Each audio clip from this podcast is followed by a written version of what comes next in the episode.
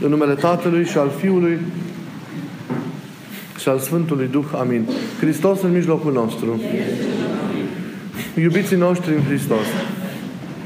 Evanghelia de astăzi ne prezintă una din minunile pe care le-a săvârșit Mântuitorul Hristos, și anume aceea a vindecării copilului care era, ați auzit, cuprins de un duh mut și surd. Relata, eveniment care ne este relatat în scrierea Sfântului Marcu, în capitolul nouă, versetele de la nouăsprezece, la șaptesprezece la treizeci și doi. E un tată disperat care ajunge cu propriul său fiu aflat într-o astfel de mare și de gravă neputință, mai întâi la ucenici, care nu pot să-i facă nimic, iar apoi la Iisus însuși, care, mustrându-i pentru necredința lor, îl vindecă pe acest copil. Acest eveniment s-a întâmplat, dacă privim la context, în momentul în care Iisus cobora cu Iacob, cu Petru și cu Ioan de pe muntele Schimbării la față. Ajungând la poalele acestui munte, s-a produs acest eveniment, pentru că el a fost întâmpinat de acest tată, de ceilalți ucenici care nu fuseseră cu el sus, și de mulțime multe de popor, chiar și de cărturari, cum știm foarte bine, da, care căutau să-l, să-l ispitească și să pândească orice moment în care el ar putea greși cu ceva. Ei, coborând deci de pe muntele Schimbării la față, Iisus a confruntat, cum ziceam, cu o mulțime de oameni și cu o situație, să zicem, tragică și deprimantă. Un băiat posedat de un demon și care se chinuia cumplit, un tată dezamăgit și afectat de durere, ucenici abătuți și tulburați după eșecul lor de a face ceva pentru copil, cărturari cărora nu le repugnă să exploateze în favoarea lor orice împrejurare. Dincolo de tulburarea tatălui, de suferința copilului, dincolo de nedumerirea mulțimii, de atitudinea aceasta ispititoare a cărturarilor, peisajul conține o notă tragică majoră. Care e tragismul situației din Evanghelie? Neputința ucenicilor de a ajuta. Neputința ucenicilor de a face ceva pentru acest copil. Tatăl adresându-li se lor, în primul rând.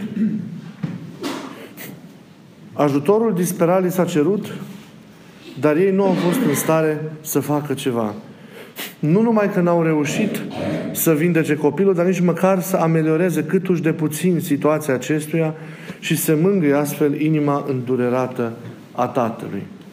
Neputința aceasta de a ajuta a ucenicilor, iată elementul cu adevărat dureros în această situație și cu siguranță nu doar în ea. Domnul sosește în mijlocul acestei stări, iar aceasta se schimbă îndată.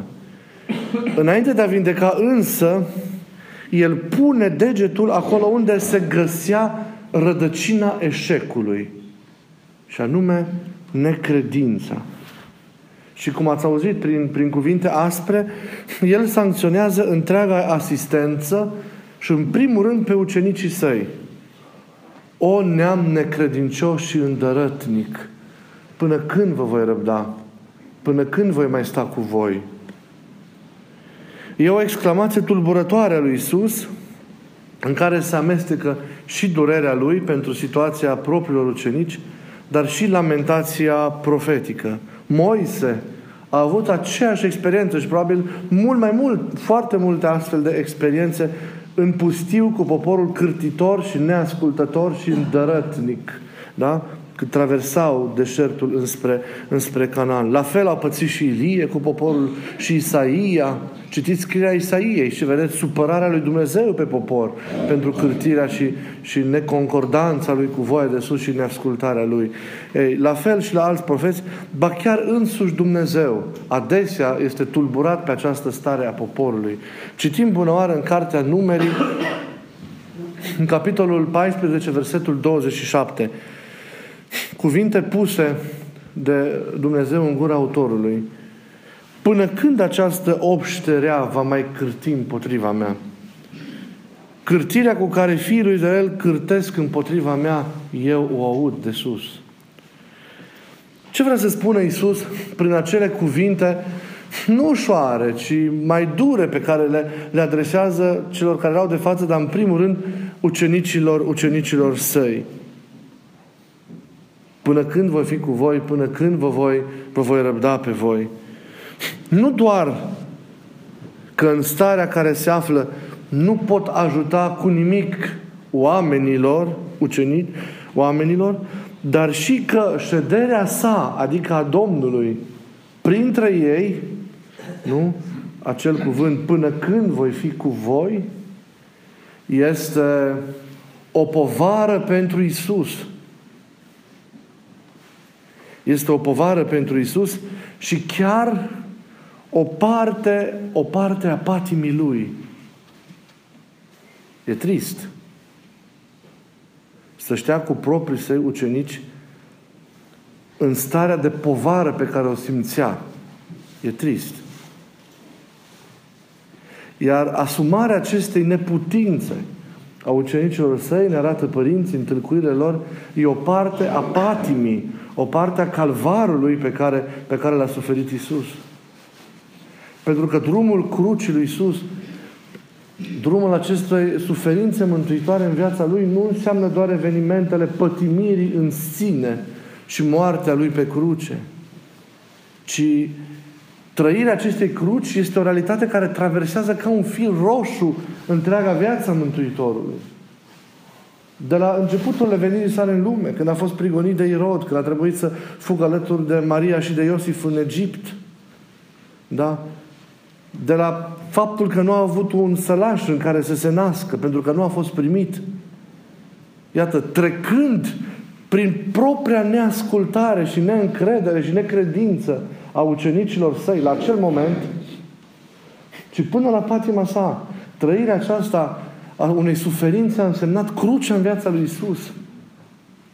Existența lui a fost mereu sub pecetea, sub amprenta aceasta a suferinței, a crucii. Și iar această necredință a discipilor i-a produs cu siguranță lui Iisus multă tulburare în inimă. Cu greu poate să mai ducă această situație și de aceea El și întreabă: până când vă voi suferi pe voi?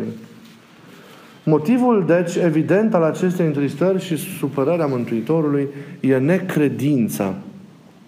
Repet, a ucenicilor în primul rând, apoi a celor prezenți, dar și a tuturor celor care făceau parte din generația vremii Lui.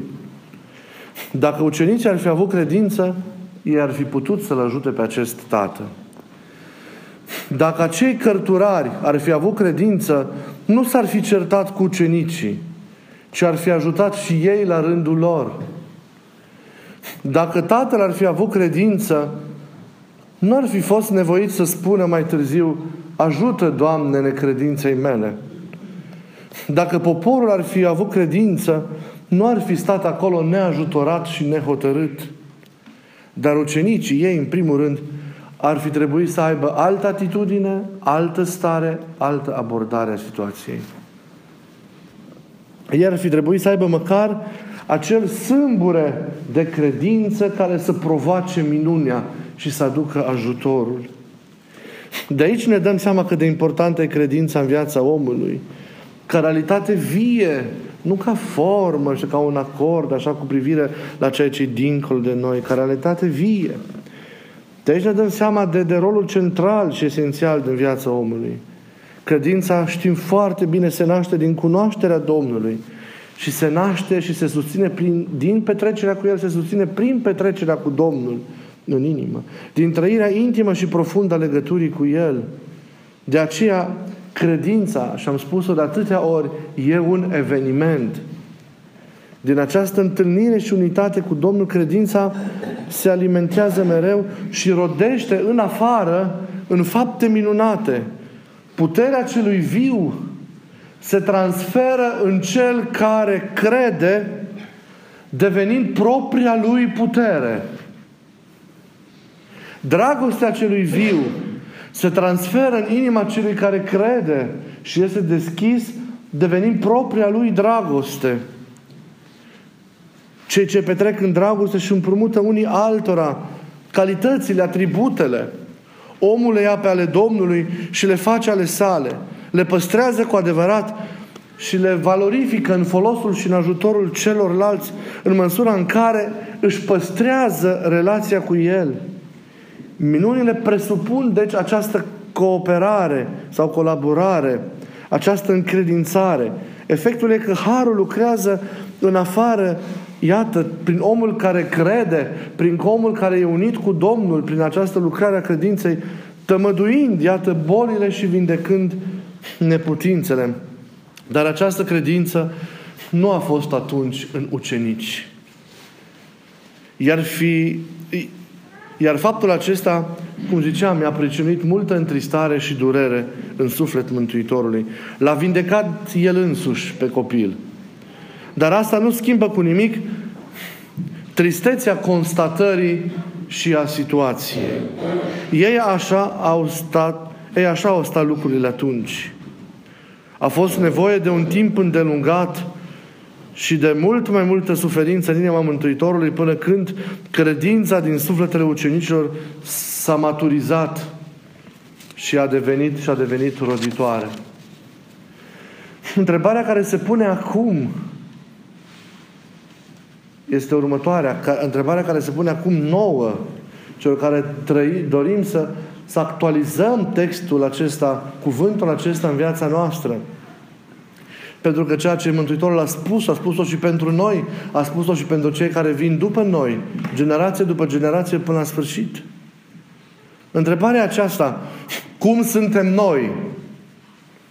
În ce stare ne aflăm noi, discipolii lui de azi, cu privire nu atât la credința în sine, cât la efectul pe care credința noastră îl are în afară și care îi confirmă sau îi infirmă autenticitatea. Discuția astăzi nu este în tema credinței în sine, ci a efectului privit în faptele concrete pe care, și minunate pe care le săvârșești tu, cel care crezi, în afară. Există un efect al credinței tale în afară? Pentru că acel efect al credinței, acea lucrare pe care, minunată și extraordinară, pe care credința ta o generează în afară, îi arată autenticitatea. Sau infirmă autenticitatea. Pentru că această autenticitate ține, de fapt, de modul în care ea lucrează, deci, prin fapte. Hristos a transferat, să știți, puterea sa, țineți minte, și dragostea sa bisericii sale, adică ucenicilor săi, preoți și credincioși deopotrivă din fiecare generație. În Matei, capitolul zece, versetul unu, se spune: apoi Iisus a chemat pe cei doisprezece ucenici ai săi și le-a dat putere să scoată afară duhurile necurate și să tămăduiască orice fel de boală și orice fel de neputință. Iar în Luca zece, cu nouăsprezece, se spune: iată, v-am dat putere să călcați peste șerpi și peste scorpii și peste toată puterea vrăjmașului. Nimic nu vă va putea vătăma. Ei, avem noi acea curăție a inimii și acea neîntinare, acea legătură vie și profundă cu Iisus în fiecare clipă, care să dea conținut, care să dea sens, care să dea autenticitate credinței noastre, care să o facă vie și lucrătoare prin faptele concrete și minunate ale iubirii, care în primul rând izbăvesc din suferință și din durere viețile semenilor noștri. În aceasta se arată valoarea și autenticitatea credinței. Nu în asceze iraționale. Credința adevărată rodește în iubire și în faptele ei concrete și minunate. Cum suntem noi astăzi? Dacă privim la rece, nu suntem cu nimic mai buni decât ucenicii în starea lor din acel moment. E atâta durere și atâta neputință în jurul nostru și noi nu putem face mai nimic. Nu putem ameliora suferința, nu o putem izgoni vindecând. Hristos nu s-a jucat cu cuvintele când a zis cele de mai sus. Nu a folosit metafore. Puterea de a vindeca, iubiții mei, de a izgoni demonii, de a ușura neputințele oamenilor, de a face binele cu măsură și fără măsură, a lăsat-o bisericii și ucenicilor săi, preoți și credincioși din fiecare generație. Trebuie doar actualizată acea putere prin trăire și colaborare nesfârșită cu Harul. Dar noi ce facem? Nu suntem în stare nici măcar să ne recunoaștem neputința și să ne zmerim pentru a primi mustrarea Domnului prin cuvintele de astăzi și pentru a ne îndrepta. Ne justificăm neputința în fața bolii, suferințelor și a dorilor ce din jur. Ne justificăm neputința de a vindeca la propriu, de a izgoni dracii din oameni și neputința de a face binele jertfelnic, dezvoltând nesfârșite teologii ale bolii și ale suferinței, scriind tratate și rămânând resemnați. Zicând cu resemnare, asta e voia lui Dumnezeu. Serios? Serios? Asta e voia lui Dumnezeu? Să se îmbolnăvească oamenii și să moară? Să moară copiii de cancer la vârste de fragede? Asta e voia lui Dumnezeu? Să există atâta rău și atâta suferință în viața noastră? Nu cred. Nu cred. Toate aceste adevărate sunt urmări ale căderii pe care trebuie să învățăm să le ducem.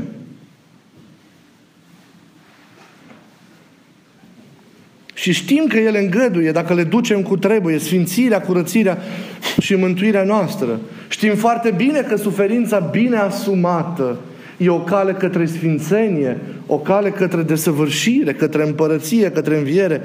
Dar asta nu ne face mai puțin neputincioși în fața durerii de care nu putem izbăvi lumea, în fața suferințelor pricinuite în viețile oamenilor de demoni, pe care nu putem să-i alungăm și așa mai departe. Asta nu ne face mai tari în credință.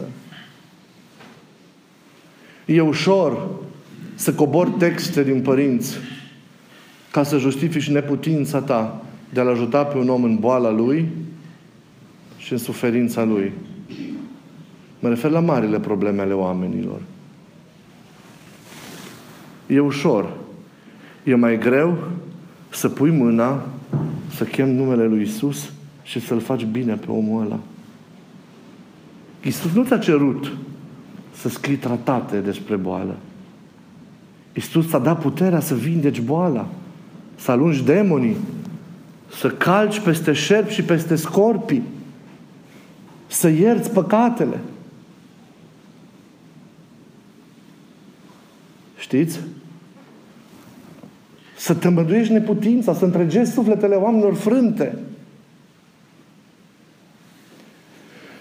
Nu să scrii tratate și să le indici cum să-și ducă crucea aia. Bine e, că nu... Dar, dar realitatea noastră asta e. Și noi ce facem? Aia au fost timpurile de atunci, ele au fost el. Ei, dar uite că în el, el a fost și în alții care l-au lăsat să intre. Cum sunt atâția oameni și părinți și sfinți și sfinte ale bisericii care au făcut și vor face minuni până la sfârșitul veacurilor și vor ajuta oamenii. Clar, în orice cruce o încăde Dumnezeu să se ridice. Altele cruci chiar sunt necesare, de aceea rămân. Dar astea sunt niște excepții pe care Dumnezeu le face. Regula știți care e? Pune mâna și vindecă suferința. Și noi nici măcar nu recunoaștem acest lucru.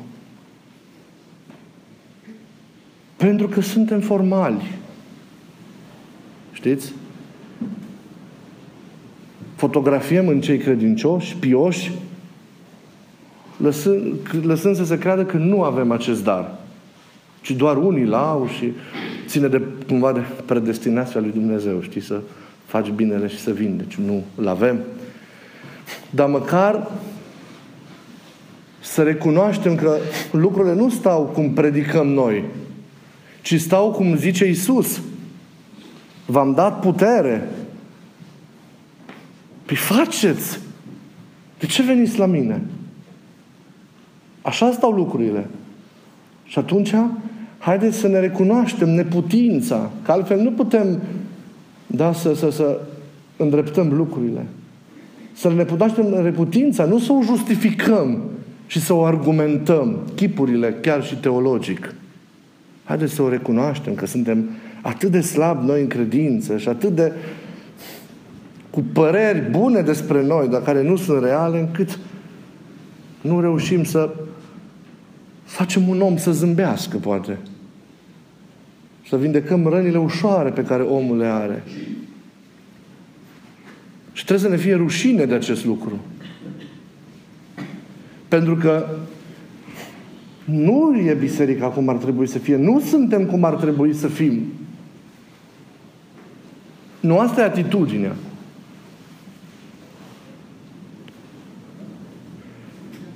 Nu numai că nu facem, repet, aceste fapte mari eroice, dar nici pe cele imediate nu le împlinim. Nu ajutăm, nu înțelegem, nu mângâiem, nu suntem alături de cei din jur, nu îi însoțim pe oameni în suferințele și în durerile lor. Și asta, repet, tocmai pentru că noi suntem slabi în interiorul nostru. Noi nu ne-am pocăit, noi nu ne-am întors sincer la El, noi nu avem o inimă convertită, o inimă oferită Lui, în care El se petreacă, o inimă plină de Duhul Sfânt. Atârnăm încă de noi și de voia noastră căzută, de patimile noastre, de supărările noastre, de neascultările noastre. Nu suntem cu adevărat altoiți pe El, că dacă viața noastră ar fi altoită în El, pe El, ei, viața Lui ar pătrunde în noi.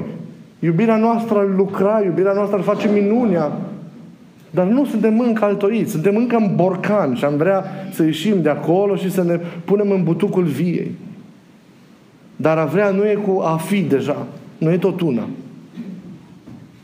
Nu mai zic că nu avem simț profetic și în aceeași cheie spunem că profetismul a fost o instituție care s-a încheiat. Nu s-a încheiat, dar nu mai sunt profeți. Nu mai sunt oameni al lui Dumnezeu cu adevărat care să trăiască în El. Nu mai putem tâlcui din cauza stării în care suntem oamenilor de lângă noi vremurile pe care le trăiesc. Nu mai putem face exegeze reale ale timpurilor și situațiilor pe care le traversează. Nu mai suntem în stare să arătăm direcții lumii, societății. Uită ce mari neputințe suntem. Uită în ce mari neputințe suntem. Trebuie să ne zmerim și să întoarcem inima la Domnul, ca să ne umplem de dragostea Lui și de puterea Lui. Domnul nu se mâhnește pe noi dacă nu putem acum să vârșim minuni, dar se mâhnește și Îl întristăm dacă ne, ne, ne, ne, ne, ne rămânem așa, în starea asta. Și nu o recunoaștem și nu facem ceva pentru a schimba viața noastră și a ne pune pe calea aceasta în care cu adevărat credința poate să fie vie și lucrătoare prin fapte. Tot timpul când vorbim de faptele iubirii, vorbim de orice alte virtuți și lucrări pe care omul în iubire le împlinește. Dar nu vorbim de, de, de vindecarea bolilor, de alungarea demonilor, de lucrurile acestea care sunt foarte grave și care vatămă mult viețile oamenilor. Socotim fapte doar ce ne convine nouă. Ei, nu asta. Deci să avem o viziune plenară și să ne recunoaștem neputința și să recunoaștem că suntem goi, că suntem săraci, că suntem vai de noi, dacă harul nu vine și lucrează în viața noastră. Și dacă noi nu însănătoșim lumea, cine să o însănătoșească? Și dacă noi nu sfințim lumea, cine să o sfințească? Dar mai întâi trebuie să ne însănătoșim pe noi, dar mai întâi trebuie să ne vindecăm, să ne vindecăm, să ne vindecăm pe noi. Să luăm aminte și să încercăm să ne trezim și să punem credința noastră pe drumul care trebuie. Să nu fim o comunitate formală, uscată, căldicică, mediocră sau mai rău o comunitate moartă, ci o comunitate vie care trăiește din iubirea Domnului, care trăiește prin iubirea Domnului și care, sfințindu-se și convertindu-se necontenit la El, primește și lumina Lui, primește și forța Lui, puterea de a le împlini pe toate după voia Lui. Atunci va fi o comunitate adevărată, o comunitate sănătoasă, o comunitate vie. Până atunci, până atunci, trebuie să învățăm să ne recunoaștem greșiți și înaintea Lui și în fața oamenilor. Și să ne cerem iertare că nu putem vindeca rănile și neputințele. Și pentru că e atâta rău în lume, pentru că noi nu știm să exorcizăm răul din lume.